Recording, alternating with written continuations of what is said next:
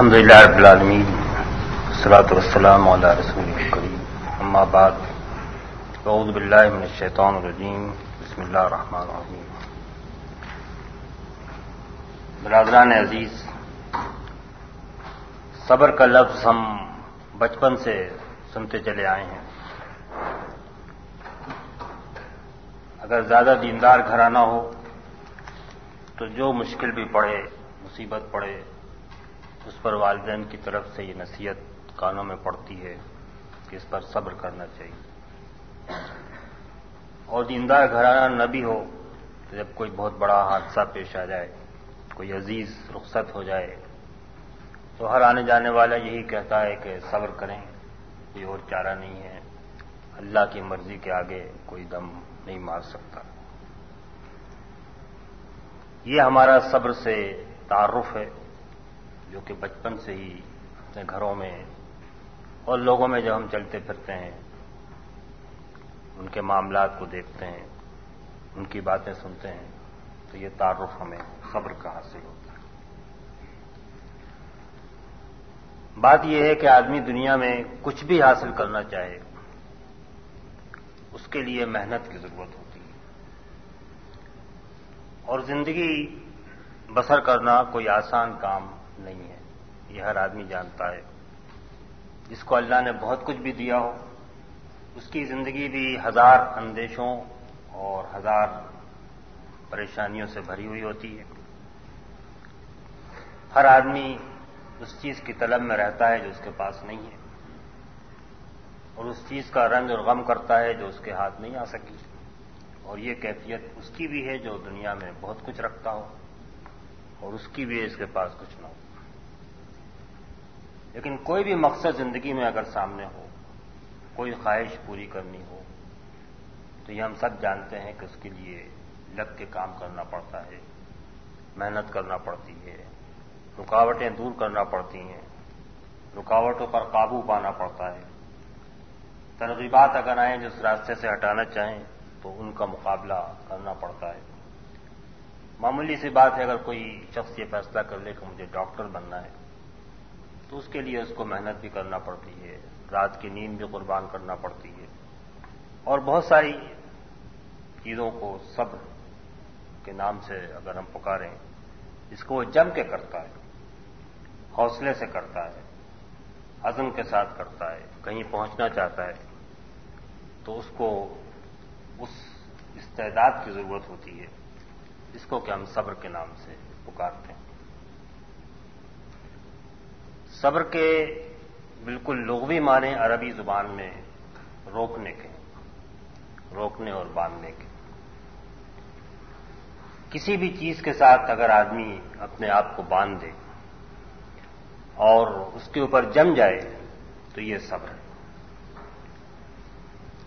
جو مقصد سامنے ہے، جس منزل پہ پہنچنا ہے، جو راہ طے کرنا ہے، وہ کسی قسم کی بھی ہو۔ وہ کوئی دنیاوی مقصد ہو یا دنیا سے اعلیٰ اور عرفا کوئی اخلاقی مقصد ہو۔ لیکن اگر آدمی اپنے اس مقصد کے اوپر جم جائے اور اس بات کا عزم کر لے کہ جو رکاوٹیں ہوں گی، ان کو بھی خاطر میں نہیں لاؤں گا۔ وہ رکاوٹیں تکالیف کی صورت میں نمودار ہوں یا ترغیب کی صورت میں نمودار ہوں۔ وہ رکاوٹیں اپنے اندر سے ہوں، کبھی حوصلہ پست ہونے لگے، کبھی مایوسی ہونے لگے، کبھی محنت سے طبیعت گھبرانے لگے مستقل کام کرتے ہوئے بور ہو جائیں، اس کے باوجود یہ کام کرتے رہیں گے۔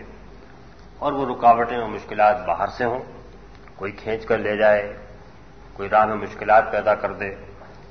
لیکن یہ کہ اس کے اوپر ہم جمے رہیں۔ یہ دراصل روکنے اور باندھنے اور سہارنے کے ان معنوں میں صبر کا لفظ استعمال ہوتا ہے اگر آپ قرآن مجید کھول کر دیکھیں تو آپ دیکھیں گے کہ یہ تو ایک ایسی صفت ہے اور ایک ایسی استعداد ہے جس کے ذکر سے قرآن مجید بھرا ہوا ہے اور وہ جگہ جگہ اس کی ہدایت بھی کرتا ہے، اس کا ذکر بھی کرتا ہے اور اس کے مختلف پہلو بیان کرتا ہوا چلا جاتا ہے۔ جب دنیا کے کسی بھی مقصد کے لیے یہ ضروری ہے کہ انسان جم کے کام کرے اور رکاوٹوں کو خاطر میں نہ لائے اور ترغیبات کے اوپر بھی قابو پا لے لالچ ہو یا خوف ہو، غم ہو یا حسرت ہو، مایوسی ہو یا کم حوصلگی ہو، سب کے اوپر وہ قابو پا لے تو اس کو کوئی دنیا کے اندر کوئی کاروبار چلتا ہے، کسی نوکری میں اونچا مقام ملتا ہے، پڑھائی کے اندر وہ آگے بڑھتا ہے، گھر کی بنیاد رکھتا ہے، گھر بنا لیتا ہے اور بہت سارے کام کرتا ہے۔ لیکن سب میں یہ صفت تو ضروری ہے۔ تب قرآن مجید کسی ایسی منزل کی دعوت دینے کے لیے آیا ہے اور ایک ایسی نعمت عطا کرتا ہے کہ جو ان سب سے بالکل مختلف ہے۔ اور دنیا کی جتنی بھی منازل ہیں جتنی بھی خواہشات ہیں، جتنی بھی چیزیں ہم حاصل کرنا چاہتے ہیں، وہ اس کے مقابلے میں کوئی حیثیت نہیں رکھتی اس لیے کہ وہ ایک ابدی نعمت ہے، ہمیشہ کی نعمت ہے۔ وہ جنت اور رضا الہی کی طرف پکارتا ہے۔ اور اس لحاظ سے سب سے بڑھ کر تو صبر کی ضرورت اسی راہ پہ ہوگی۔ جتنی اعلی منزل ہوگی، اتنی ہی اونچی چڑھائی چڑھنا پڑے گی۔ اتنی ہی محنت کرنا پڑے گی۔ اتنا ہی گرنے کا ڈر بھی ہوگا۔ اتنی ہی راہ میں رکاوٹیں بھی ہو سکتی ہیں۔ اتنی ہی بار بار یہ ترغیب بھی سامنے آئی کہ شاید نیچے ہی رہ جانے میں فائدہ تھا۔ اوپر چڑھنے کی محنت خامخواہ مول لی۔ یہ وہ مختلف نفسیاتی کیفیات ہیں جو کسی بھی اونچے مقام تک پہنچنے کے لیے ہمارے راستے میں حائل ہوتی ہیں۔ تو جب منزل وہ ہو کہ جس کی وسعت میں زمین و آسمان سما جائیں، تو ظاہر ہے کہ اسی پیمانے سے رکاوٹیں، مشکلات، مصیبتیں، ترغیبات سامنے بھی آ سکتی ہیں۔ اور وہ ساری نفسیاتی کیفیات اور جسمانی مسائل کہ جو دوسرے مقاصد تک پہنچنے کے لیے ضروری ہوتے ہیں۔ وہ اس سے کئی گنا زیادہ حیثیت میں درکار ہوتے ہیں۔ اسی لیے جب قرآن مجید نازل ہوا، تو سب سے پہلے شروع ہی میں جو ہدایت اس نے اپنے لانے والے کو دی، بالکل بنیادی ہدایات، اس میں یہی تھا کہ ولی رب کا فصل اپنے رب کی خاطر صبر کرو اور جمے رہو۔ پھر چند دن کی بات تھی کہ پھر دوسری وہی نازل ہوئی کہ وسبر علامہ یقولون واہ جرم حجرن جمیلا مخالفین کے جو بھی باتیں یہ بنا رہے ہیں تمہارے خلاف جٹلا رہے ہیں، مذاق اڑا رہے ہیں، پروپیگنڈا کر رہے ہیں، جو کہہ رہے ہیں، اس کے اوپر جمے رہو اور صبر اختیار کرو اور ان لوگوں کو چھوڑ دو اور چھوڑو بھی اچھے اور خوبصورت طریقے سے۔ یہ پھر دوسری سورہ مزمل کی ہدایت ہے، پہلی سورہ مدثر کی ہے اور دونوں بالکل ابتدائی چند دنوں کی نازل کی ہوئی ہدایات ہیں جو اللہ تعالیٰ نے اپنے نبی کو دی۔ اور اس کے بعد ہر مرحلے میں جو دین کی راہ پر آگے بڑھنے کا مرحلہ تھا، یہ ہدایت بار بار دہرائی جاتی رہی۔ شروع کا دور مظالم کا دور تھا، بغیر ہاتھ اٹھائے سہنے کا دور تھا۔ سننے کا اور برداشت کرنے کا دور تھا۔ جسمانی مسائب تکالیف اٹھانے کا دور تھا۔ دوسرا دور آیا تو جس میں ہاتھ اٹھانے کا زمانہ آیا۔ اور اس میں جنگ کی نوبت آئی، جہاد کا راستہ کھلا۔ تو اس میں بھی یہی بات تھی کہ نقصان تو ہوگا، مال کا بھی ہوگا اور جان کا بھی ہوگا۔ اور جب جہاد کی اجازت دی تو اللہ تعالیٰ نے پھر اس وقت کہا کہ ولا نبل ون بشعیم من الخوف والجوع ونقص من الاموال والانفس والثمرات بشر الصابری کہ ہم ضرور آزمائیں گے۔ خوف بھی ہوگا، بھوک بھی ہوگی، کھیتی باڑی کا، مال کا، تجارت کا، جان کا نقصان بھی ہوگا۔ اور پھر بشارتیں، خوشخبریاں تو ان کے لیے ہیں کہ جو ان سب کے مقابلے میں صبر کی روش اختیار کریں۔ دوسرے انبیاء کو بھی اللہ تعالیٰ نے جو ہدایات دی حضرت موسا علیہ السلام کو دوسرے انبیاء کی ہدایات دی ان سب میں بھی یہ دو چیزیں موجود تھیں کہ مسائل، مشکلات اس راہ میں پڑیں گے اور اس پر صبر کی روش، کامیابی کی روش ہے۔ اور اس راہ میں اگر کوئی کنجیاں ہیں جو راستے کھولتے چلی جائیں گی اور جن سے کہ راہ آسان ہوتی جائے گی، منزل قریب آئے گی مشکلات کا مقابلہ کرنے کی ہمت اور استعداد پیدا ہوگی، تو وہ صبر اور سلاد یہ دو چیزیں ہیں کہ جن سے مدد لو۔ سب نے اپنی امتوں کو انہی دو چیزوں کی نصیحت کی۔ اور قرآن مجید میں بھی یہ بات تین جگہ مختلف انداز میں دہرائی گئی ہے کہ بس تعین ہوں صبر وسلح نماز سے اور صبر سے مدد مانگو، جو راستہ تمہارے سامنے ہے، اللہ کی بندگی کا راستہ، اللہ کی رضا جوئی کا راستہ، اللہ کی جنت تک پہنچنے کا راستہ۔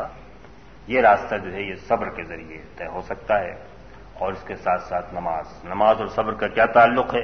یہ ہم اس گفتگو کے آخر میں اس پر تھوڑا سا غور کریں گے۔ پھر ہم قرآن مجید کو دیکھیں تو یہ معلوم ہوتا ہے کہ دنیا اور آخرت کی ساری بھلائیاں جو ہیں، وہ بھی صبر کے ساتھ وابستہ ہیں۔ تقوا کے ساتھ بھی وابستہ ہیں۔ لیکن ایسا محسوس ہوتا ہے خود تقوا کو اختیار کرنے کے لیے نفس کے اندر جس صلاحیت کی ضرورت ہے، جس تربیت کی ضرورت ہے، جس استعداد کی ضرورت ہے، اس کا نام صبر ہے۔ آدمی ان چیزوں سے رک جائے جو اللہ تعالیٰ کو ناراض کرنے والی ہیں۔ ان تمام نفسیاتی کیفیات کے مقابلے میں رک جائے جو نفس کے اندر سے پیدا ہوتی ہیں۔ ان ساری رکاوٹوں کے مقابلے میں بھی اللہ کی راہ پہ جمع رہے کہ جو باہر سے آتی ہیں۔ تو یہ دراصل تقوی کے لیے جو قوت کا خزانہ ہے جو چشمہ ہے کہ جہاں سے طاقت حاصل ہوتی ہے۔ وہ ایسا محسوس ہوتا ہے کہ وہ صبر ہے، اسی لیے صبر کا ذکر تقوی کے ساتھ ساتھ بھی بڑی کثرت کے ساتھ کیا گیا ہے۔ فرمایا گیا ہے کہ جتنے بھی مخالفین ہیں، ان کی جو تدبیریں ہیں تمہارے خلاف، جو یہ ہتھ کنڈے اختیار کر رہے ہیں، ان تصبرو و تتقو لا ید الرکم قید شیا اگر تم صبر کرو اور تقوا اختیار کرو تو ان کے کوئی مکر اور فریب، ان کی تدابیر تمہارا نقصان نہیں کر سکتی اور اس نے یہ بھی بتایا کہ ہم نے اس سے پہلے بھی جن کو زمین میں امامت عطا فرمائی، تو یہ وہی لوگ تھے کہ جو جنہوں نے اپنے صبر کو کھڑا اور سچا ثابت کر دیا۔ ابراہیم علیہ السلام کو دنیا کی امامت ملی، تو اس وقت جب انہوں نے اپنے بیٹے کے گلے پر چھری رکھ دی، یہ بھی بڑے صبر کا متقاضی تھا۔ اور بیٹے نے بھی یہ کہا کہ ففل ماتومر ستجدونی ان شاء اللہ میں صابری جو آپ کو حکم ملا ہے آپ کیجیے مجھے آپ صابر پائیں گے۔ اس پر حوصلے کے ساتھ اور عزم کے ساتھ میں اپنی جان دینے کے لیے تیار ہوں۔ بنی اسرائیل کا ذکر آیا کہ مستضفین تھے، غلام تھے، فرعون کے شکنجے میں کسے ہوئے تھے، اس کے ظلم و جبر کے آگے پس رہے تھے۔ لیکن یہ کہ ہم نے ان کو مشرق و مغرب کی زمینوں کا وارث بنا دیا۔ و تمت کلیمت رب الحسن علا بنی اسرائیل بما صبر۔ اور یہ اللہ کا جو وعدہ بنی اسرائیل کے بارے میں یہ اچھا وعدہ کہ تم زمین کے وارث ہوگے اس سے خلافت تمہیں ملے گی۔ یہ وعدہ اس لیے پورا ہوا کہ انہوں نے صبر کی روش اختیار کی۔ وہ ان سارے مسائل کے مقابلے میں جمے رہے، انہوں نے جہاد کیا، قربانیاں دیں۔ تو اللہ تعالیٰ نے ان کو مشرق و مغرب کی خلافت اور وراثت ان کے سپرد کر دی۔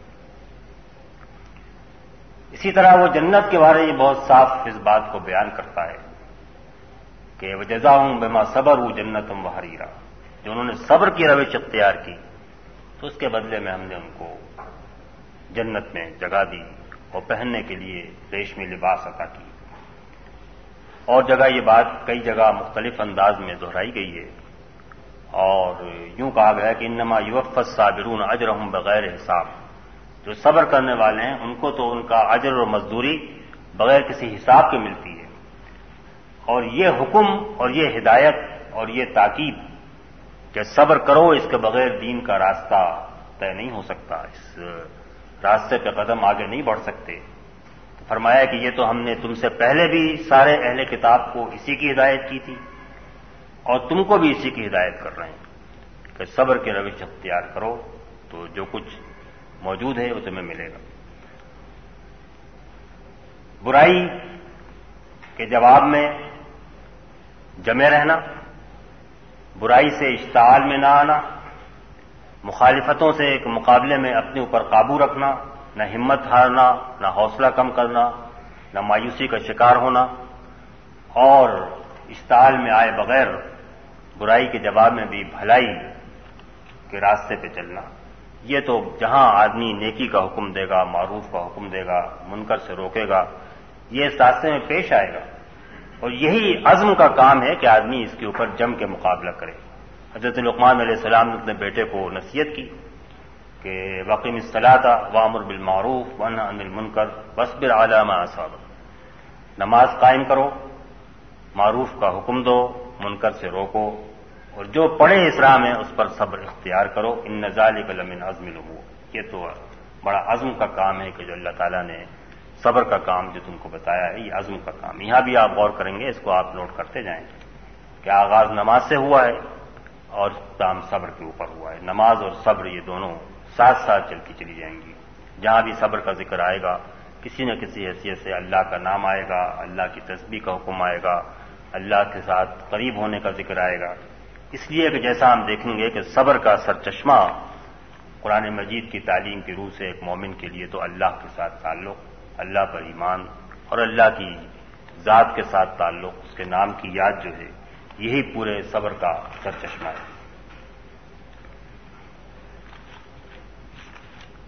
صبر کے یہ معنی اگر ہمارے سامنے واضح ہوں اس سے ایک بات تو بہت صاف اور واضح ہے کہ بچپن سے جو کچھ ہم سنتے چلے آئے ہیں، وہ اس کا صرف ایک پہلو ہے کہ جب بے بس ہو جائیں، معاملہ ہاتھ سے نکل جائے، ڈاکٹر جواب دے دیں، موت کا فرشتہ آ جائے، جان لے جائے، تو اب کوئی دم مارنے کی مجال نہیں ہے۔ اب کیا چارہ ہے اس کے علاوہ کہ صبر کیا جائے؟ لیکن صبر کا یہ پورا بیان جو قرآن مجید نے ہمارے سامنے رکھا ہے، اس سے یہ معلوم ہوتا ہے کہ بے بسی کی خاموشی صبر نہیں ہے۔ صرف بے بسی کی خاموشی صبر نہیں ہے۔ اور بے کسی کا نام صبر نہیں ہے۔ اور قابو نہ ہونے کی وجہ سے کچھ نہ کرنا یہ صبر نہیں ہے، بلکہ آدمی کچھ کرنے کا، کچھ کہنے کا حوصلہ بھی ہو۔ اس کے باوجود وہ اس سے رک جائے۔ اور کسی چیز کو کام کرنے کی استعداد موجود ہو، خواہش بھی موجود ہو۔ لیکن یہ کہ آدمی اس کے مقابلے پہ جم جائے، تو یہ تو دراصل عزم کا اور ہمت کا نام ہے صبر۔ صبر بزدلوں کا یا کم حوصلہ لوگوں کا طریقہ نہیں ہے، بلکہ صبر تو بڑی بہادری کا اور بڑی جرت کا اور بڑی ہمت کا بڑے عزم کا مطالبہ کرتا ہے۔ اسی لیے قرآن مجید نے بار بار کہا کہ تو عزم العمور ہے۔ جو صبر کرے اور لوگوں کو معاف کر دے، اس کے لیے بھی کہا گیا کہ بڑے عزم کا کام ہے۔ اور جو برائی کا جواب بھلائی سے دے اس کے لیے بھی کہا ہے کہ یہ وماج القاع الدین صبر یہ نہیں جو ملتا ہے یہ حوصلہ اور یہ مقام کہ جو صبر کے راستے پر ہوں۔ جہاں بھی ہم دیکھیں گے تو صبر جو ہے بے بسی کا نام نہیں ہے بلکہ صبر تو بدلہ لینے کی اور ترغیب کا شکار ہو جانے کی اور رکاوٹ کے آگے الرحمن الرحیم۔ جمع رہنے کا الحمد للہ رب العالمین۔ الرحمن الرحيم مالك يوم الدين إياك نعبد وإياك نستعين اهدنا الصراط المستقيم صراط الذين أنعمت عليهم غير المغضوب عليهم ولا اور کے کوئی اور اپنے قبیلے کے خون کا بدلہ لیں اور یہ سلسلہ چلتا رہے۔ لیکن یہ کہ بے بسی کا صبر نہیں تھا جو مکے میں کیا گیا بلکہ ایک سوچا سمجھا راستہ تھا کہ جو اختیار کیا گیا۔ اور جس کی بنیاد میں بہت ساری چیزیں پوشیدہ تھیں جن کے اندر کہ ہم کو اس وقت جانے کی ضرورت نہیں ہے۔ لیکن یہ کہ یہ چیزیں جو پہلو کھول کے ہمارے سامنے رکھتی ہیں۔ وہ یہ ہے کہ بے بسی کی وجہ سے، لاچاری کی وجہ سے بزدلی کی وجہ سے یہ صبر نہیں تھا۔ اور صبر ان چیزوں کا نام بھی نہیں ہے کہ آدمی کچھ نہ کر پائے۔ تو کہے کہ اب صبر کے علاوہ کیا چارہ ہے؟ اور جب موت کا فرشتہ آ جائے تو آدمی کہے کہ اب دم مارنے کی مجال نہیں ہے۔ لیکن اپنے حوصلے اور عزم سے آدمی اپنا مال بھی قربان کر دے، اپنی جان بھی دے دے، موت کے منہ میں چلا جائے، اپنے مقصد کی خاطر۔ یہ دراصل صبر کا مقام ہے، جہاں بھی جہاد کا ذکر ہے، تو وہاں پر اس کے ساتھ صبر کا ذکر بھی ہے کہ اللہ تعالیٰ یہ آزما کے رہے گا اور یہ ظاہر کر کے رہے گا کہ تم میں سے کون ہے کہ جو مجاہد ہیں اور کون ہے کہ جو صبر کرنے والے ہیں۔ اگر آپ یہ غور کر لیں کہ صبر کی جو ہم نے تعریف کی ہے اور شاید یہ بڑی مختصر تعریف جو تفہیم القرآن میں موجود ہے جس کو میں نے بہت تفصیل کے ساتھ آپ کے ساتھ بغیر حوالے کا بیان کیا ہے، کہ آدمی کے اپنے اندر سے جو ترغیبات اٹھیں، خواہشات اٹھیں، اور جو نفسیاتی کیفیات ہوں، اور جو باہر سے رکاوٹیں آئیں، ترغیبات آئیں کہ دولت کا لالچ دے یا کوئی جان کا خوف قائل ہو جائے، ان سب کے مقابلے میں اپنے مقام پہ جمے رہنا، اپنے مقصد کے ساتھ وابستہ رہنا، اپنے مقصد کے لیے کوشش کو جاری رکھنا، یہی دراصل صبر ہے۔ اس پہلو سے اگر آپ دیکھیں تو صبر کے ہم مختلف حصے کر سکتے ہیں تاکہ اچھی طرح ہماری یہ بات سمجھ میں آئے کہ قرآن مجید کن کن طریقوں سے صبر کا مطالبہ کرتا ہے۔ آپ غور کریں تو جو رکاوٹیں بھی انسان کو پیش آ سکتی ہیں، ان کو ہم بنیادی طور پہ دو حصوں میں تقسیم کر سکتے ہیں۔ ایک مادی رکاوٹیں، اور رکاوٹ کے اندر سے مصیبت ہی نہیں ہے، کوئی مشکل پڑ جائے، کوئی نقصان ہو جائے بلکہ رکاوٹ کے اندر کوئی لالچ بھی ہو سکتا ہے۔ کوئی بڑی خواہش بھی سامنے آ سکتی ہے جو پوری ہو۔ تو جب ہم رکاوٹ کا لفظ بولتے ہیں، تو آپ یہ نہ سمجھیں کہ اس میں کسی کی مزاحمت ہی ہوگی پہلے کوئی چیز اپنی طرف کھینچ بھی سکتی ہے اس کی کشش بھی ہو سکتی ہے۔ اور اگر راستے سے ہٹانے والی ہے، تو وہ بھی ایک رکاوٹ ہے۔ تو ایک تو مادی ہیں، جن کا تعلق آدمی کی جان اور جسم اور مال سے ہو، یا دنیا کے اندر رشتوں کے ساتھ ہو۔ اور دوسری قسم کی وہ ہیں کہ جو نفسیاتی ہیں۔ جن کا جن کی جڑ آدمی کے اپنے اندر ہے، اس کے نفس کے اندر ہے، اس کے دل کے اندر ہے، اس کے ذہن کے اندر ہے۔ اور یہاں سے وہ چیزیں اٹھتی ہیں کہ جو اس کو راستے سے ہٹاتی ہیں، اس کی راہ میں رکاوٹ بنتی ہیں، اس کو ترغیب دیتی ہیں، خواہشات کو پیدا کرتی ہیں، وسوسے ڈالتی ہیں۔ کہ ایسا کرو گے تو یہ ہو جائے گا، اگر تم نے جیب سے پیسہ نکالا تو کل تمہارے پاس کچھ نہیں بچے گا۔ اور تم فقیر بن جاؤ گے، نادار ہو جاؤ گے، چنانچہ جیب مت کھولو۔ یہ سارے وسوسے جو اندر سے پیدا ہوتے ہیں، سب نفسیاتی وسوسے ہیں۔ اور اگر آپ تھوڑی دیر غور کریں، تو آپ اس بات سے اتفاق کریں گے کہ فی الواقع تو اصل چیز وہی ہے کہ جو آدمی کے اندر ہوتی ہے۔ اور اصل رکاوٹیں وہ ہیں کہ جو نفسیاتی رکاوٹیں ہوتی ہیں۔ جو مادی مصائب ہوتے ہیں، جو مادی ترغیبات ہوتی ہیں، اور جو مادی رکاوٹیں ہوتی ہیں، ان کی بھی اصل جو قوت کی جڑ ہے وہ تو آدمی کے اپنے نفس کے اندر ہے۔ اگر ڈھیر سارا مال اس کو مل رہا ہے اور اس کی نظر میں اس مال کی قیمت پتھر کے چند سنگریزوں سے زیادہ نہیں ہے، تو وہ اس پر نظر نہیں ڈالے گا۔ اور اگر اس کو موت کے منہ میں جانا ہے، اس کو سمجھتا ہے ذہن کے اندر کہ یہ موت نہیں ہے، بلکہ یہ تو جنت ہے اور یہ تو اللہ تعالیٰ سے ملاقات کا نام ہے، تو موت کا خوف اس کے اندر نہیں آئے۔ گا بڑی سے بڑی چوٹ آدمی کو لگتی ہے، وہ سہار جاتا ہے اپنے اندر کے حوصلے سے۔ اپنے اندر کی نفسیاتی کیفیات سے۔ تھوڑی سی مصیبت پڑتی ہے تھوڑ دلا آدمی جو ہے، وہ ہمت ہار دیتا ہے، رونا دھونا شروع کر دیتا ہے۔ مصیبت کی مقدار سے، آزمائش کی نوعیت سے اس کا تعلق نہیں ہے کہ آدمی کو کس چیز کا مقابلہ کرنا ہے۔ اس کا تعلق تو اس کے ذہن سے ہے۔ اس کے اندر کیا ہے؟ طاقت کا سارا سا چشمہ ذہن کے اندر ہوتا ہے۔ جس کے بارے میں وہ سمجھ لیں کہ یہ بڑا طاقتور ہے، وہ طاقتور بن جاتا ہے۔ اگر ایک سپاہی سو آدمیوں کو ہانک کے لے آتا ہے اس کی وجہ یہ نہیں ہے کہ سپاہی کے پاس زیادہ مادی طاقت ہے اور سو آدمیوں کے پاس مادی طاقت کم ہے، سو آدمیوں میں سے دو بھی کھڑے ہو جائیں تو سپاہی کو وہ لٹا سکتے ہیں اور اس کے اوپر قابو پا سکتے ہیں۔ لیکن ان کے دل کے اندر یہ نفسیاتی کیفیت ہے کہ ہم کو اس کی اطاعت کرنی چاہیے۔ اور یہ اگر نہیں کی تو ہمارے اوپر مصیبت پڑ سکتی ہے۔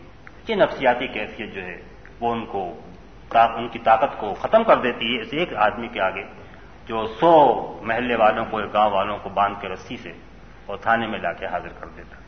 تو جہاں بھی ہے یہ نفسیاتی کیفیت ہوتی ہے۔ اور اگر آپ اور زیادہ غور کریں تو آپ دیکھیں گے کہ دراصل ساری نفسیاتی کیفیت کو ہم دو چیزوں سے ادا کر سکتے ہیں۔ ایک خوف اور ایک حزن۔ خوف کے معنی ہے ڈر، اندیشہ، کچھ ہو جائے گا، کچھ چھن جائے گا، جو ملنے والا ہے وہ نہیں ملے گا۔ کوئی ایسی چیز مل جائے گی جو ناخوشگوار ہوگی، ناقابل برداشت ہوگی، جس میں نقصان ہو جائے گا۔ اس کا خوف اور اندیشہ۔ اور حزن اس بات کا، غم اس بات کا کہ کچھ چھن گیا، کوئی ضرب پڑ گئی ہے، کہیں نقصان ہو گیا ہے۔ کوئی چیز جو ملنا چاہیے تھی وہ نہیں ملی اور جو چیز نہ ملنا چاہیے تھی وہ مل گئی۔ اس کا غم۔ یہ خوف اور حزن، یہی دراصل نفس کے اندر وہ کیفیات ہیں جن سے کہ رکاوٹیں پیدا ہوتی ہیں۔ اگر آدمی اپنے خوف پر قابو پا لے، اندیشوں پر قابو پا لے، جن چیزوں کا خوف اور اندیشہ اس کو لگا رہتا ہے کہ اگر میں نے ایسا کیا تو یہ ہو جائے گا اور یہ تو بڑا نقصان ہوگا۔ یہ چیز لگ، ہاتھ لگنے والی ہے یا ہاتھ نہیں لگے گی۔ یہ بڑا نقصان ہو جائے گا۔ میری عزت کو، میری دولت کو، میرے رشتوں کو، میرے مقام کو، سوسائٹی میں میرے اسٹیٹس کو، معاشرے کے اندر جو میرا، میری حیثیت ہے، اس کو سیاسی ہے، مادی ہے، مالی ہے، جو کچھ بھی ہے، یہ میرے ہاتھ سے نکل جائے گا۔ یہ خوف جب آدمی کے اوپر تاری ہوتا ہے، تو پھر اس کے بعد وہ ہتھیار ڈال دیتا ہے۔ اور دوسرا پھر غم ہوتا ہے، حزن ہوتا ہے جس کو قرآن نے حزن کے لفظ سے تعبیر کیا ہے کہ جو چیز تھی ہاتھ سے وہ نکل گئی۔ ہاں وہ کوئی مر گیا ہو، یا مال کا نقصان ہو گیا ہو، یا کسی نے عزت کے اوپر حملہ کر دیا ہو، گالی دے دی ہو، عزت بھی ہاتھ سے نکل جاتی ہے۔ اور جب وہ نکل جاتی ہے تو آدمی اس کا غم ہوتا ہے۔ غم ہوتا ہے تو غصہ بھی پیدا ہوتا ہے۔ اور غم غصے کا لفظ تو ہماری زبان میں اردو ادب میں ساتھ ساتھ استعمال ہوتا ہے۔ اس لیے کہ جہاں غم پیدا ہوتا ہے، غم سے ہی غصہ آتا ہے کہ چیز کیوں ہاتھ سے نکل گئی؟ اور مجھ پر یہ حملہ کیوں ہو گیا؟ اور یہ چیز مجھے کیوں نہیں ملی جو ملنے والی تھی؟ دوسرا کیوں چھین کے لے گیا؟ یہاں سے اس کا غم جو ہوتا ہے، وہ پھر غصے کے اندر تبدیل ہو جاتا ہے اور غصہ آدمی کو پھر بلا کر بہت سارے ایسے کام کرنے پر مجبور کرتا ہے جو صبر کے منافی ہوتے ہیں۔ اسی لیے قرآن مجید نے جہاں دنیا میں بھی اپنے نیک بندوں کا ذکر کیا ہے، تو لا خوف علیہ ولا ہوں یا نہ خوف اندیشے کا شکار ہیں اور نہ غم کے اندر مبتلا ہوتے ہیں۔ اور جنت میں بھی یہ کہا ہے کہ لا خوف علیہم ولا ہم جاسن جنت کی زندگی کی بھی خصوصیت یہ ہے کہ وہاں پر کوئی مستقبل کا اندیشہ نہیں ہوگا۔ کسی چیز کے چھننے کا خطرہ نہیں ہوگا۔ کوئی مصیبت پڑنے کا خوف دل کے اوپر تاری نہیں ہوگا۔ کوئی چیز ہاتھ سے نکل جانے کا سہم تاری نہیں ہوگی ذہن کے اوپر۔ اور نہ کوئی حزن ہوگا۔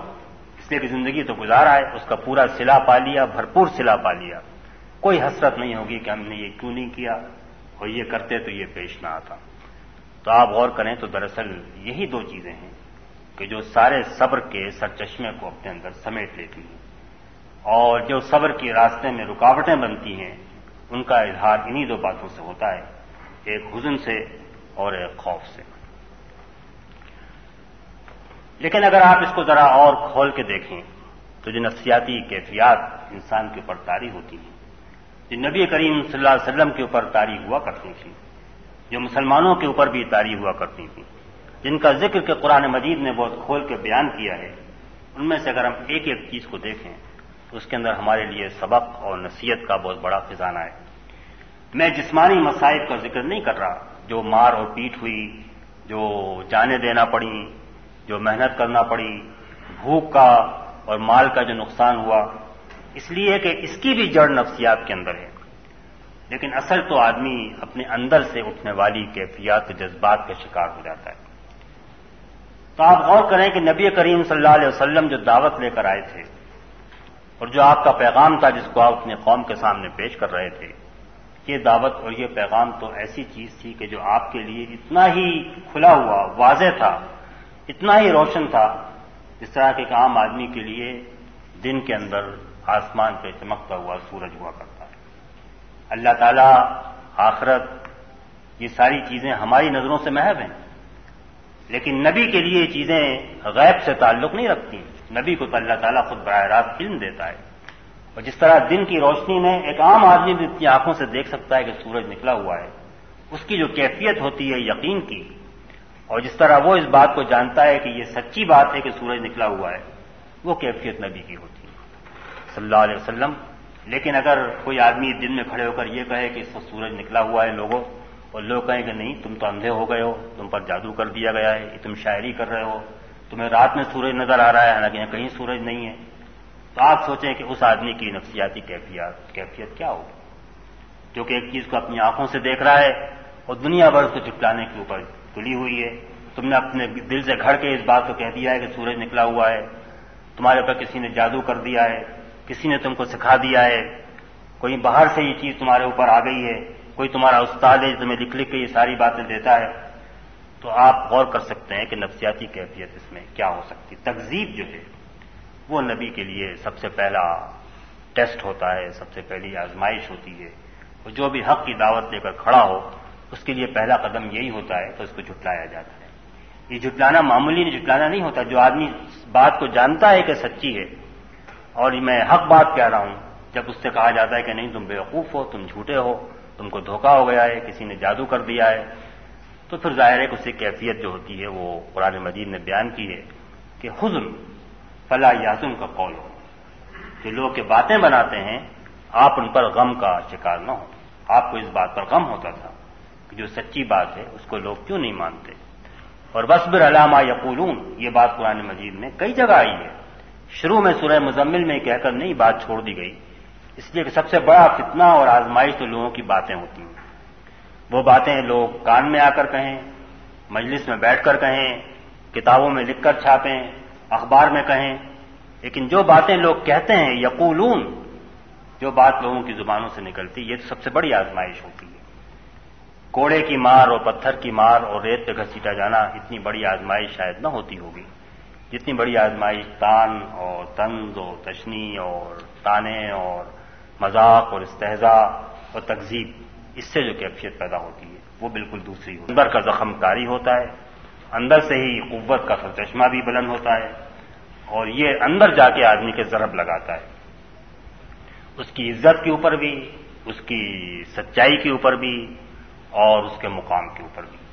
اور یہ جسمانی چوٹ سے زیادہ بڑی چوٹ ہوتی ہے، اسے قرآن مجید نے جیسا میں نے عرض کیا کہ یہیں سے آغاز کیا کہ وسبر علامہ یا قلون جو لوگ باتیں کہتے ہیں، باتیں بناتے ہیں تمہارے خلاف جٹلاتے ہیں، اس کا مذاق اڑاتے ہیں، اس پر طنز کرتے ہیں، پرپگنڈا کرتے ہیں تمہارے خلاف، یہ سارا کا سارا جو ہے، اس پر صبر کی ضرورت ہے۔ تو یہ صبر جو ہے، اپنے غم اور حزن کے خلاف صبر ہے۔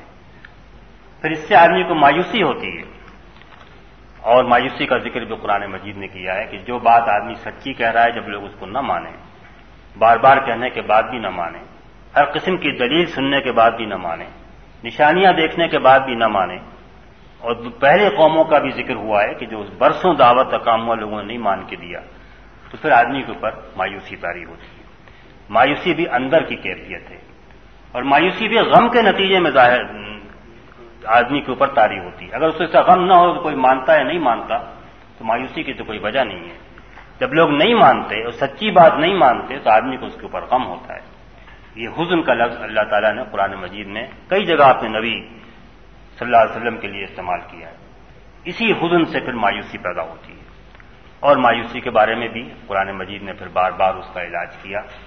اور اس کے لیے مختلف طرح تسلی دی اور سہارا دیا۔ کہ نہ مانتے ہیں تو ان کی اپنی خرابی ہے، ان کا اپنا قصور ہے۔ آپ کے ذمے سے اتنا کام ہے کہ آپ پہنچا دیں۔ زبردستی منوانا آپ کا کام نہیں ہے۔ ہم نے آپ کو داروغہ بنا کے نہیں بھیجا ہے۔ کوئی مسلط نہیں کیا ہے ان کے سر پہ۔ ماننا نہ ماننا ان کا کام ہے۔ آپ کا کام تو یہ ہے کہ جو آپ کے پاس حق ہے، اس کو آپ پیش کرتے رہیں۔ جو آدمی قبول کرے گا تو وہ اپنی مرضی سے قبول کرے گا، جو انکار کرے گا اپنی مرضی سے کرے گا۔ لیکن ان کا فیصلہ ہم نے آپ کے ہاتھ میں نہیں دیا ہے۔ اگر فیصلہ آپ کے ہاتھ میں دینا ہوتا، زبردستی لوگوں کو ایمان کی راہ پہ لانا ہوتا، تو اللہ تعالیٰ کے پاس خود کیا کم طاقت تھی؟ تو وہ یہ سارا کام کیوں کرتا کہ نبی کو بھیجتا، کتاب اتارتا، دعوت کا کام کراتا؟ اس لیے کہ وہ تو ایک کلمہ کن کہتا اور سارے لوگ ایک ہی راستے پر آ جاتے۔ ولو شاء اللہ علیہ امتم واحدہ اللہ تعالیٰ چاہتا سب کو ایک امت بناتے تھے سب اس کی بندگی کرتے، فرشتوں کی طرح سب ہو جاتے۔ ان فرشتے تو پہلے سے موجود تھے۔ تو یہ تو اس لوگوں کے اپنے اختیار سے اس کو راہ کو پکڑنے کا کی آزمائش ہے۔ اپنے ارادے سے، اپنے فیصلے سے۔ اور اس کے لازمی مانی ہے کہ جو آدمی چاہے گا، مانے گا۔ جو آدمی نہیں چاہے گا، نہیں مانے گا۔ اور اس میں تمہیں کسی مایوسی کا شکار ہونے کی ضرورت نہیں ہے۔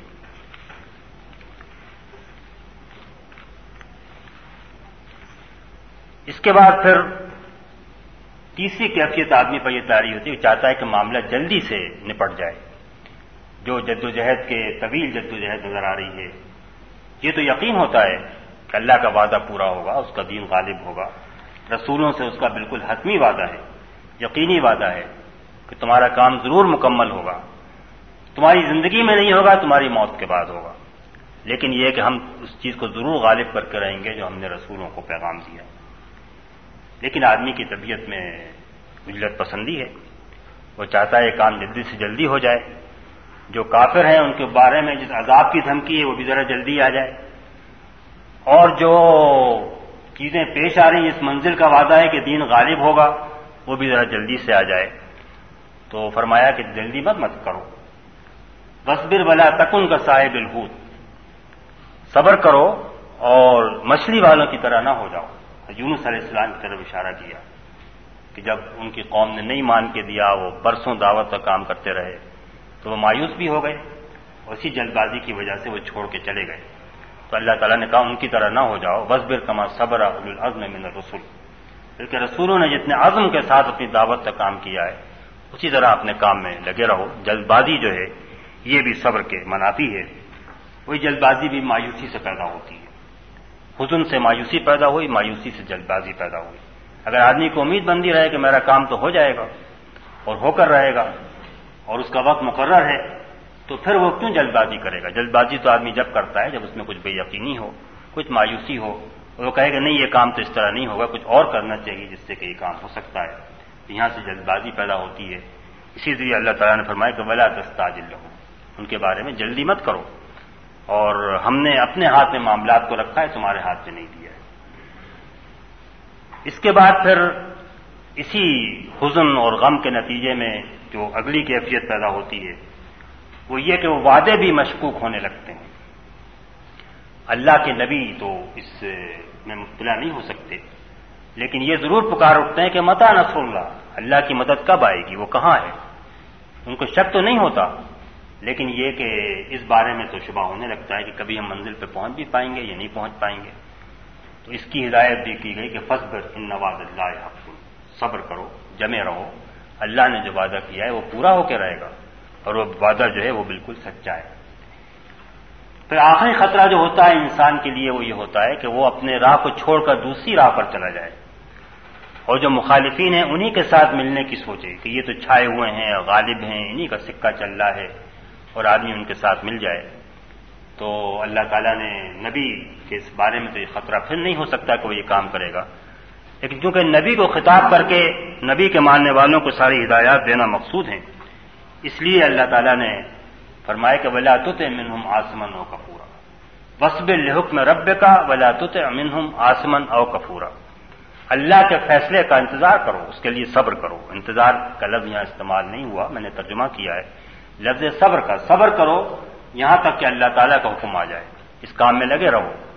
ولا تت منہم آسمن و کپورا اور جو کہ غلط کاروں کا گروہ ہے، ان کے ساتھ ملنے کی مت سوچو۔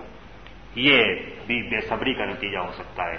اور اس کی طرف بھی اشارہ کر دیا گیا ہے کہ یہ چیز جو ہے وہ صبر کے منافی ہے۔ تو آپ نے دیکھا کہ نفسیاتی کیفیات ہیں۔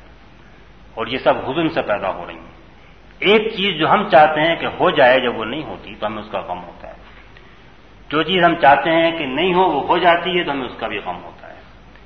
اور جب یہ غم پیدا ہوتا ہے تو اس سے مایوسی اور کم حوصلگی اور ہمت کی پستی اور بہت ساری چیزیں پیدا ہوتی ہیں۔ جلد بازی اور بے یقینی، یہ ساری کیفیات اسی کے مقابلے میں پیدا ہوتی ہیں۔ اور ہر ایک کا علاج میں اللہ تعالیٰ نے یہی فرمایا ہے کہ اس بر اس برو صبر کرو اور صبر سے مدد چاہو۔ جمے رہو اپنے کام پر، اپنے آپ کو اس کے ساتھ باندھے رکھو، اپنے آپ کو اس مقام پہ روکے رکھو۔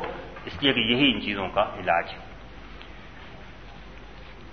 دوسری بات میں نے آپ سے کہی تھی کہ نفسیاتی کیفیت خوف کی ہے۔ خوف یہ کل کیا ہو جائے گا؟ اور کیا نہیں ہوگا؟ جان کا بھی خوف ہو سکتا ہے، مال کے ضائع ہونے کا بھی خوف ہو سکتا ہے، دنیا کے اندر جو عزت حاصل ہے اس کے جانے کا بھی خوف ہو سکتا ہے۔ اور بے شمار خوف اور اندیشے آدمی کے اوپر تاری رہتے ہیں۔ زندگی آدھی تو حسرت کی نظر ہوتی ہے جو نہیں ہو سکا، اور آدھی خوف کی نظر ہوتی ہے کہ کل کیا ہو جائے گا۔ اور اس خوف کا علاج بھی جو ہے وہ صبر ہے۔ چنانچہ اللہ تعالیٰ نے جہاں صبر کا ذکر کیا، تو سب سے پہلے خوف کا ذکر کیا۔ نبل ون نقم بشعین من الخوف۔ ہے خوف دشمنوں کا چڑھانا اور دشمنوں کا کمر بستہ ہونا، ان کا بھی ڈر ہے۔ لیکن اور ہزار اندیشے لگے رہتے ہیں آدمی کو۔ اور ہزار خوف اس کے اوپر تاری رہتے ہیں، ان سے لرستا ہے، کانپتا ہے۔ اور ڈرتا رہتا ہے کہ پتہ نہیں کیا ہو جائے گا۔ اپنے ہی کیے کیا ہو جائے گا رشتے دار ساتھ چھوڑ دیں گے، دوست ساتھ چھوڑ دیں گے، اور پتہ نہیں کیا نقصان ہو جائیں گے۔ فرمائے، اس خوف سے ہم آزمائیں گے۔ اور یہ خوف جو ہے، اس کا علاج بھی صبر ہے۔ اس خوف کے مقابلے میں جمع رہنا اور اس کے پیچھے نہ جانا، یہ بھی صبر ہے۔ پھر دین کے جو آکام ہیں، ان کے اوپر جمنا، جس طرح اسماعیل علیہ السلام کو حکم ملا۔ باپ کے ذریعے کہ تمہاری جان مطلوب ہے، تو انہوں نے کہا کہ میں حاضر ہوں۔ اور ستجدونی ان شاء اللہ میں صابری آپ مجھے بڑا صبر کرنے والا پائیں گے۔ یہ بے چاگی کا جیسا میں نے کہا صبر نہیں تھا، بلکہ عزم اور حوصلے کا صبر تھا کہ میری جان حاضر ہے۔ جب اللہ کا حکم ہے تو میں اس کے لیے تیار ہوں۔ اسی طرح اور احکام کے بارے میں بھی اللہ تعالیٰ نے اپنے جو دین کے آکام ہیں، نماز، زکوٰۃ، حج، جہاد، سب کے ساتھ اس نے صبر کا ذکر کیا ہے۔ اس لیے کہ صبر کے بغیر اللہ تعالیٰ کے آکام کے اوپر عمل بھی نہیں ہو سکتا۔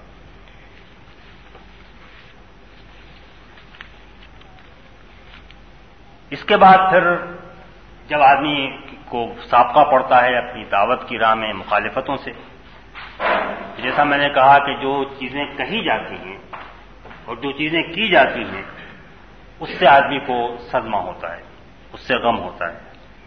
اور اس میں مخالفین کے ساتھ جو روش ہے، اس میں بھی صبر کی کی کا حکم ہے۔ اور صبر کے کچھ ایسے پہلو ہیں کہ جو عموماً نگاہوں سے محب ہو جاتے ہیں۔ چنانچہ معاف کرنا۔ یہ تو کہا گیا ہے کہ بھائی لاقب تم فاقب مسلم تم اگر تم پر کوئی سختی کرے، تم سے کوئی تمہیں نقصان پہنچائے، تمہیں بھی اس کی اجازت ہے کہ جتنا تم کو، جس طرح تم کو نقصان پہنچائے گا تم بھی نقصان پہنچاؤ۔ ولمن صبر بن خیر الصابری لیکن جو صبر کرے، تو یہ صبر کرنے کا روش تو بہت اچھی ہے۔ اسی طرح ایک اور جگہ بھی کہا گیا کہ ولمن صبر اور غفرا ان نظال کا لمن عزم العمور جو صبر کریں اور معاف کر دیں، اس کے باوجود کی اجازت ہے بدلہ لینے کی، ان کا مقام تو بہت اونچا ہے اور یہ بڑے عزم کا کام ہے۔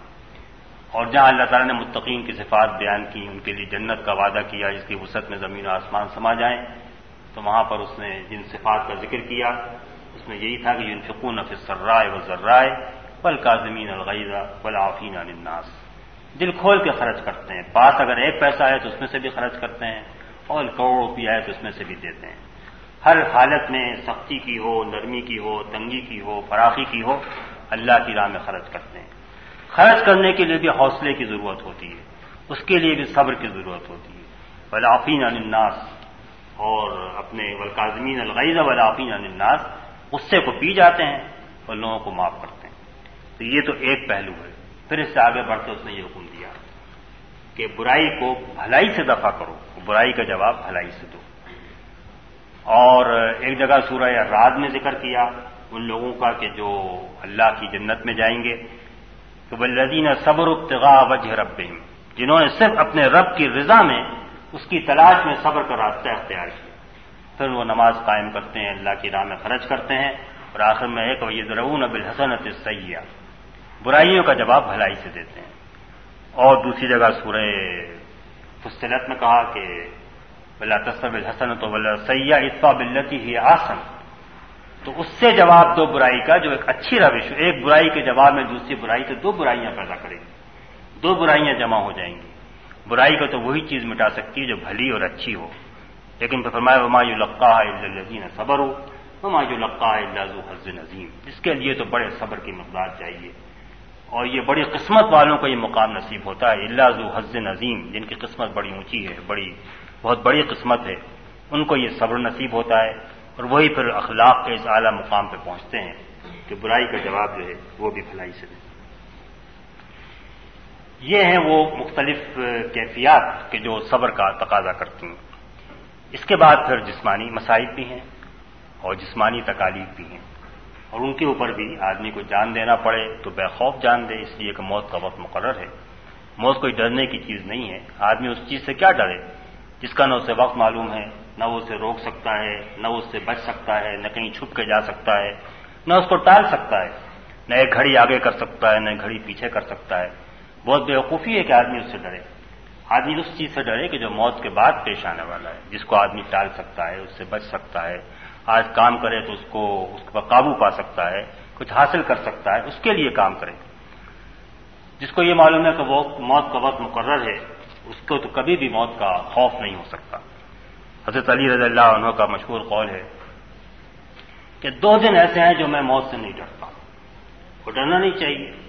ایک دن تو وہ ہے جس دن موت کو نہیں آنا، تو اس دن موت سے ڈرنے سے کوئی فائدہ نہیں کہ موت تو آج نہیں آئے گی اور ایک وہ دن جس دن موت کو آنا۔ اس دن موت ڈر نہیں سکتی۔ اس دن بھی ڈرنے کا کوئی فائدہ نہیں تو میں دو دن ایسے ہیں زندگی میں کہ میں موت سے نہیں ڈرتا۔ بڑی انہوں نے خوبصورت انداز میں بات کہی کہ یا تو آج کے دن موت آنا ہے کہ آج کے دن موت نہیں آنا۔ اگر آج کے دن موت آنا ہے تو وہ ٹل نہیں سکتی۔ اسے ڈرنے سے کوئی حاصل نہیں اور نہیں آنا تو خام کا ڈر ہے آدمی کو کہ میں آج مر جاؤں تو کیا ہو اس لیے کہ وہ نہیں آئے گی اگر اس کو آج نہیں آنا۔ تو موت سے اس طرح بے خوف کر دیتا ہے، آدمی کے اندر صبر پیدا کرتا ہے اور وہ جمع رہتا ہے عزم اور حوصلے کے ساتھ۔ اسی طرح اور مسائل و پریشانیاں ہوتی ہیں۔ رشتے داریاں ہوتی ہیں، مختلف چیزیں ہوتی ہیں، ان پر بھی آدمی قابو پا لیتا ہے۔ تو یہ صبر کے بہت سارے پہلو ہیں، جن میں سے میں نے صرف چند کو آپ کے سامنے پیش کیا ہے۔ قرآن مجید تو کہیں صبر کے نام سے بغیر صبر کا ذکر کیے ہوئے مختلف پہلوؤں سے ہر جگہ جہاں اپنے نبی سے خطاب کرتا ہے، کوئی نہ کوئی صبر کا سامان کرتا ہے۔ کوئی نہ کوئی خزانے کا منہ کھولتا ہے جہاں سے کہ دعوت کا کام کرنے والا صبر کا خزانہ حاصل کر سکے۔ کوئی چشمہ ایسا بہتا ہے جہاں سے آدمی کو ایک فیض ملے۔ اور ہر ہر صورت میں اور ہر مقام پر یہ چشمے جو ہیں بہتے رہے۔ اور نبی کریم صلی اللہ علیہ وسلم اور آپ کے ساتھی جس طرح جمے رہے اپنے موقف کے اوپر، اپنے کام کے اوپر، اپنے مقصد کے لیے، وہ اسی صبر کا نتیجہ تھا کہ بلا کر وہ ساری دنیا کے وارث بن گئے۔ بنی اسرائیل کو تو اللہ تعالیٰ نے سے فلسطین عطا کیا تھا صبر کی وجہ سے۔ لیکن حضور کی امت کو اللہ تعالیٰ نے مشرق و مغرب میں اسپین سے لے کر اور چین تک پوری دنیا عطا کر دی صرف اسی صبر کی وجہ سے جو انہوں نے حاصل کر لیا تھا۔ اور صبر کے اوپر وہ قائم تھے۔ اور صبر کے آگے کسی چیز کو وہ خاطر میں نہیں لاتے تھے۔ اس صبر کا جو سرچشمہ ہے، وہ دراصل اللہ تعالیٰ، یہ احساس ہے کہ اللہ تعالیٰ کے لیے ہر چیز کروں اسی لیے قرآن مجید میں جب سورہ مدثر میں جو دوسری یا تیسری وہی ہے، سورہ اس کے اقرا کے بعد، تو والے رب کا فصل اپنے رب کی خاطر، اپنے رب کے لیے جم جاؤ۔ تو جو یہ سمجھے کہ میں رب کے لیے کام کر رہا ہوں، رب کا کام کر رہا ہوں، رب کی راہ میں ہوں، اس کی آنکھوں کے سامنے ہوں۔ اور یہ بھی قرآن مجید نے بار بار صبر کی۔ ان نہ کبھی آیو نے نا وسب الحکم رب کا ان نہ کبھی آیو نے نا اپنے کام میں لگے رہو، جمے رہو۔ یہاں تک کہ اللہ اپنا خود فیصلہ فرما دے، اس لیے کہ تم ہماری آنکھوں کے سامنے حضرت موسا علیہ السلام کو بھیجا فرون کے دربار میں۔ انہوں نے کہا کہ ہم اس بادشاہ کے دربار میں جائیں گے۔ میں نے پہلے میں رہا بھی ہوں اور میرے اوپر خون کا دعویٰ بھی آتا ہے اور مجھے ڈر اور خوف ہے۔ تو فرمایا کہ اننی ماں کما اسما وارا، میں تمہارے ساتھ میں سنتا بھی ہوں اور دیکھتا بھی ہوں۔ جو تم جس حال میں بھی ہو، میں سن رہا ہوں گا اور دیکھ رہا ہوں گا۔ دراصل اللہ تعالیٰ جو ہے وہ سر چشمہ ہے صبر کا۔ اور جب آدمی کو اس بات پر یقین ہو جائے کہ جو کچھ بھی ہے، وہ اللہ کی ملکیت ہے۔ کوئی چیز بھی میری اپنی نہیں ہے، یہ دین بھی میرا اپنا نہیں ہے، اس کو غالب کرنا بھی اسی کا کام ہے بلاخر میرا اپنا کام نہیں ہے۔ لوگوں کو حق کی راہ پہ لانا، ان کے دلوں کو موڑنا، اگر یہ وہ کرے گا تو ہوگا، وہ نہیں کرے گا تو نہیں ہوگا۔ جو کچھ بھی ہے، اس کے ہاتھ میں۔ انا للہ و انا راجو یہ دراصل وہ کلمہ ہے چھوٹا سا، جس کے اندر کے صبر کی ساری بنیاد موجود ہے۔ اور اسی لیے ہر حادثے پر، ہر واقعے پر ہم اسی کو پڑھا کرتے ہیں۔ اس لیے کہ اس کے اندر تو وہ ساری چیز موجود ہے جہاں سے کہ صبر آدمی حاصل کر سکتا ہے۔ کوئی چیز میری اپنی نہیں ہے۔ سب اللہ کی ہے، انا للہ ہے۔ اور ہر چیز کو اسی کی طرف جانا ہے اور اصل انجام وہیں پر ہے۔ اسی لیے پھر نماز کو صبر کے ساتھ جوڑا گیا۔ اس لیے کہ نماز میں اللہ تعالیٰ کے ساتھ تعلق قائم کرتا ہے، ہوتا ہے۔ وسطین و بلّہ حضرت موسا علیہ السلام کے الفاظ ہے کہ اللہ سے مدد مانگو۔ اور وہی الفاظ یوں آئے کہ وسطین و بصلاح صبر کا لفظ دونوں میں مشترک رہا، اللہ کی جگہ سلاد کا لفظ آ گیا۔ اس لیے کہ سلاد تو اللہ تعالیٰ سے ملاقات کا نام ہے، اللہ کے سامنے حاضر ہونے کا نام ہے، اللہ سے بات چیت کا نام ہے، اللہ سے قرب کا نام ہے۔ سیدھا کر کے آدمی اللہ سے سب سے زیادہ قریب ہوتا ہے، اس کے آگے ہاتھ باندھ کے کھڑا ہوتا ہے، اس کے دربار میں جا کر حاضر ہو جاتا ہے۔ تو نماز تو اللہ کی یاد اللہ سے قرب کا نام ہے۔ تو نماز جو ہے وہ دراصل صبر کو کا سارا سامان فراہم کرتی ہے۔ اور اسی لیے اللہ تعالیٰ نے دونوں کا ذکر ساتھ ساتھ کیا ہے۔ بس تعین و صبر وسلام اسبر علامہ یقولون و سب بحمد رب کا قبل طلوع اللہ کے جو لوگ کہتے ہیں اس پر صبر کرو اور صبح شام سورج نکلنے سے پہلے، سورج نکلنے کے بعد اللہ کی ہم کرو، اس کی تصبیح کرو۔ بس کرس مرب کا بکرتم وسیلہ۔ صبح شام اس کا نام یاد رکھو۔ من اللہ فضد لہو۔ جہاں بھی صبر کرنا ذکر آئے گا وہاں پر کسی نہ کسی پہلو سے اللہ کا ذکر آئے گا، اس کی تصویر کا ذکر آئے گا، سجدے کا ذکر آئے گا ہم کا ذکر آئے گا، نماز کا ذکر آئے گا۔ اس لیے کہ اسی میں صبر کی پوری جو استعداد ہے، وہ اسی تعلق سے حاصل ہوتی ہے۔ جتنا یہ تعلق مضبوط ہو، یقین مضبوط ہو، اتنا ہی آدمی بے خوف بھی ہوگا، اللہ سے ملاقات کا شوقین بھی ہوگا۔ کوئی چیز جو اللہ کی ہے اسی نے لے لی، اس پر سے کوئی گلا نہیں ہوگا، کوئی صدمہ نہیں ہوگا۔ اس اللہ کی عزت، اس کی عزت ہے، اس کی عزت اللہ کی عزت ہے۔ اور اسی کے خاطر وہ جمع رہے گا۔ اس کو کسی بات کا بھی صدمہ نہیں ہو سکتا۔ اور یہ ہمارے ہاں بہت معروف ہے کہ جب بھی کوئی بڑے سے بڑا صدمہ تو جان کا ضیاع ہوتا ہے۔ کہ جب جان کا ضیاع بھی ہو جائے تو کہا جاتا ہے کہ اللہ ماخذ اور اللہ ماں جو لے لیا وہ بھی اسی کا تھا اور جو دیا وہ بھی اسی کا تھا۔ کوئی چیز ہماری اپنی نہیں ہے، سب اسی کی ہے، نہ اللہ اور سب اسی کی ملکیت ہے۔ ہمارے پاس تو ایک امانت ہے۔ اور جو وقت ہے، جو بھی سامان ہے، یہ سب اسی کا دیا ہوا ہے۔ یہ وہ چیز ہے کہ جو نماز سے جب اللہ کی یاد تاری ہوتی ہے، اللہ کی یاد دل میں بستی ہے، جگہ کرتی ہے، ڈیرے ڈالتی ہے، تو پھر یہ صبر جو ہے وہ پیدا ہوتا ہے۔ تو دونوں کا ذکر ساتھ ساتھ ہے۔ اور یہ بات بھی ہے کہ نماز کو خوشو کے ساتھ پڑھنے کے لیے بھی بڑے صبر کی ضرورت ہوتی ہے۔ اس لیے بھی دونوں کا ذکر ساتھ، دونوں ایک دوسرے کو تقویت پہنچاتے ہیں۔ نماز ٹھیک ہو تو صبر پیدا ہوتا ہے۔ اور نماز ٹھیک سے پڑھنے کے لیے بھی صبر کی ضرورت پڑتی ہے۔ ہزار خیالات آتے ہیں ہزار وسط سے پریشان کرتے ہیں۔ ان کے اوپر قابو پانا، ان کے مقابلے میں اللہ کو یاد رکھنا، اس کے لیے بھی اپنے اوپر بڑے قابو کی ضرورت ہے۔ اور یہ اس کے لیے صبر کی ضرورت ہے۔ تو بس تعین و بے صبر وسلم انحال کبیرت اللہ الخاشعین الدین یزنون ان ملاق و ربہم ون ملے راجیوں صبر و سلاد سے مدد مانگو۔ یہ مدد مانگنا بڑا مشکل ہے۔ سوائے ان کے جو کہ خوشو کی کیفیت رکھتے ہیں۔ خوشو کے معنی ہیں جن کے دل اللہ کے آگے پست ہیں یا جن کے دل اللہ کے آگے پگھل جاتے ہیں۔ اور یہ وہ کون لوگ ہیں؟ یہ وہ لوگ ہیں کہ جو اس بات پہ یقین رکھتے ہیں، ان کو اس کا دھڑکا لگا رہتا ہے کہ اللہ سے ملاقات کرنی ہے، اس کی طرف لوٹ کے جانا ہے۔ الہ راجعون۔ اسی لیے اللہ الہ راجعون کے اندر پورے صبر کا نسخہ آ گیا۔ اللہ تعالی ہمیں اس اعلیٰ اخلاقی مقام پر پہنچائے۔ اور اس کے حاصل کرنے کی توفیق عطا فرمائے۔ واخر داوانہ الحمد للہ رب العالمین۔